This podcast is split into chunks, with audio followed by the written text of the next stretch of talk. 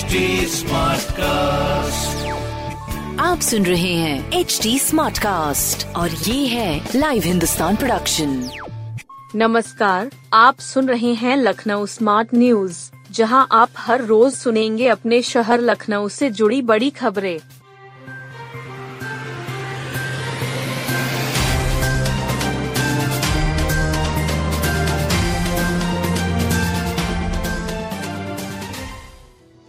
लोहिया की 28 को प्रस्तावित भर्ती परीक्षा टेल आए लोहिया संस्थान प्रशासन ने 28 दिसंबर को प्रस्तावित नर्सिंग भर्ती परीक्षा फ़िलहाल टाल दी है। अभ्यर्थियों की आपत्ति के बाद संस्थान प्रशासन ने यह कदम उठाया है। सभी अभ्यर्थियों को सूचना भेज दी गई है। संस्थान प्रशासन का कहना है कि परीक्षा की नई तारीख बाद में घोषित की जाएँगी। लोहिया में करीब 10 साल बाद नॉन टीचिंग पदों पर नियमित भर्ती की प्रक्रिया शुरू की गई है। लगभग 534 पदों पर भर्ती के लिए आवेदन आमंत्रित किए गए। संस्थान की निदेशक डॉक्टर सोनिया नित्यानंद ने बताया देश भर से लगभग चवालीस हज़ार अभ्यर्थियों ने आवेदन किया है। इसमें चेन्नई से लेकर राजस्थान, उत्तराखंड समेत दूसरे राज्यों के अभ्यर्थियों ने आवेदन किया है।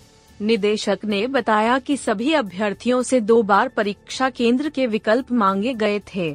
लगभग सत्रह हज़ार अभ्यर्थियों ने परीक्षा केंद्र चयन का विकल्प ही नहीं दिया है, जिसमें से लगभग तेरह हज़ार परीक्षार्थी यूपी से हैं।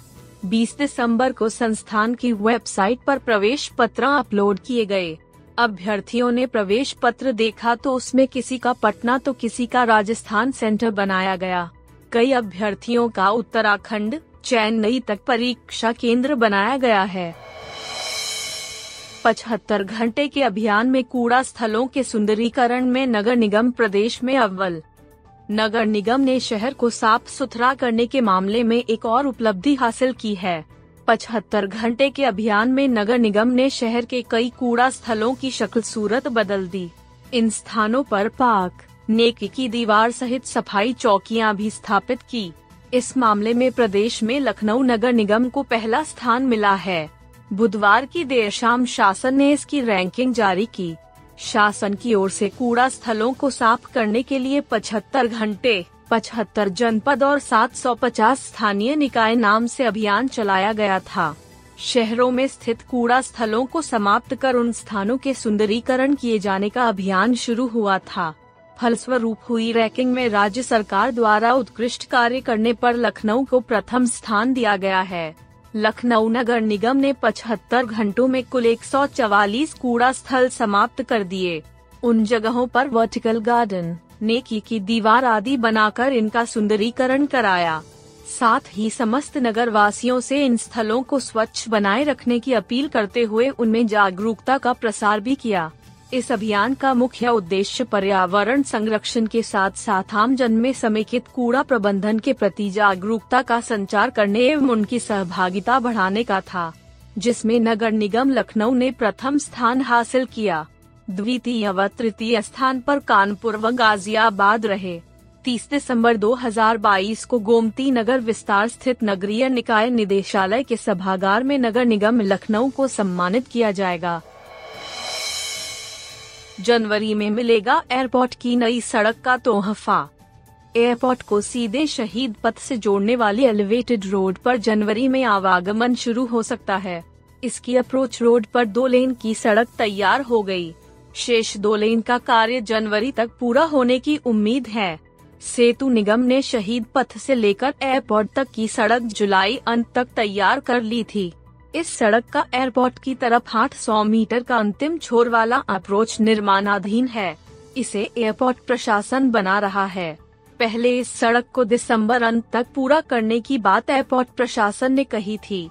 एसडीएम सरोजनीगढ़ सिद्धार्थ के अनुसार फ़िलहाल इस पर आवागमन शुरू हो सकता है। ऐसे में माना जा रहा है कि जल्द ही इस सड़क का लोकार्पण हो सकता है। इस सड़क के चालू हो जाने के बाद कानपुर रोड पर दबाव कम होगा। ट्रांस गोमती के अलावा आसपास के जिलों जैसे अयोध्या, गोंडा, सीतापुर से आने वालों को भी जाम में नहीं फंसना पड़ेगा। शहीद पथ होते हुए सीधे एयरपोर्ट और वहाँ से वापसी कर सकेंगे। शहीद पथ से आने वाला रास्ता वीआईपी चौराहे पर खुलेगा। यहाँ से चौराहा पार करते ही नए बन रहे टी तीन के पुल की अप्रोच रोड है। आने वाले समय में टी तीन जाने वाले यात्री शहीद पथ से सीधे गोल चक्कर पर आएँगे और कुछ मीटर आगे पुल पर चले जाएँगे। शताब्दी एक्सप्रेस के रुकते ही एक कोच जीएसटी के कब्जे में आया।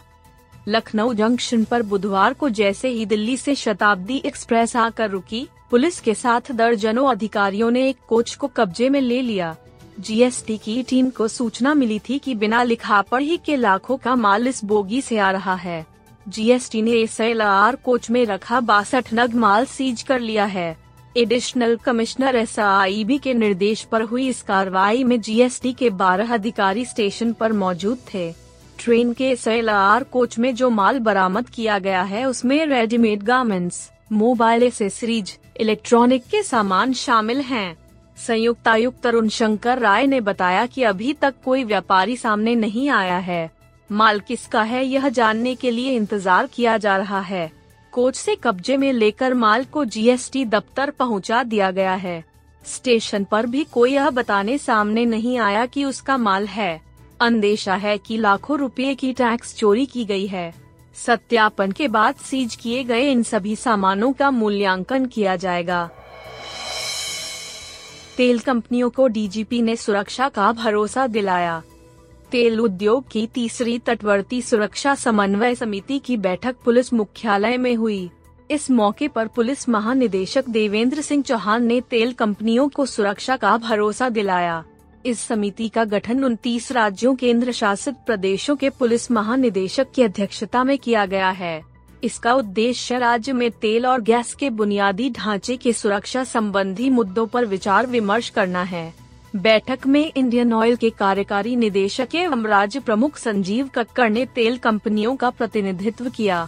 वार्षिक सुरक्षा बैठक में हिस्सा लेने के लिए अन्य तेल विपणन कंपनियों H P C L B P C L GAIL और ओएनजीसी भी मौजूद थे। पुलिस महानिदेशक ने कहा कि पेट्रोलियम संपत्तियों की सुरक्षा प्राथमिकता है। यूपी पुलिस इसे सुनिश्चित करने में कोई कसर नहीं छोड़ रही। 2017 से अब तक चोरी के 22 मामलों में से 21 मामलों में उत्तर प्रदेश पुलिस ने दोषियों को पकड़ा है।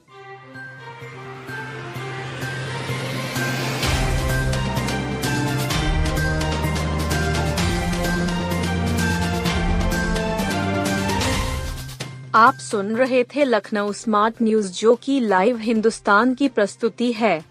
इस पॉडकास्ट पर अपडेटेड रहने के लिए आप हमें फेसबुक इंस्टाग्राम ट्विटर और यूट्यूब पर फॉलो कर सकते हैं। हमारा हैंडल है at the rate H T ऐसे और पॉडकास्ट सुनने के लिए log on to W W W dot H T आप सुन रहे हैं एच टी और ये था live Hindustan production smart cast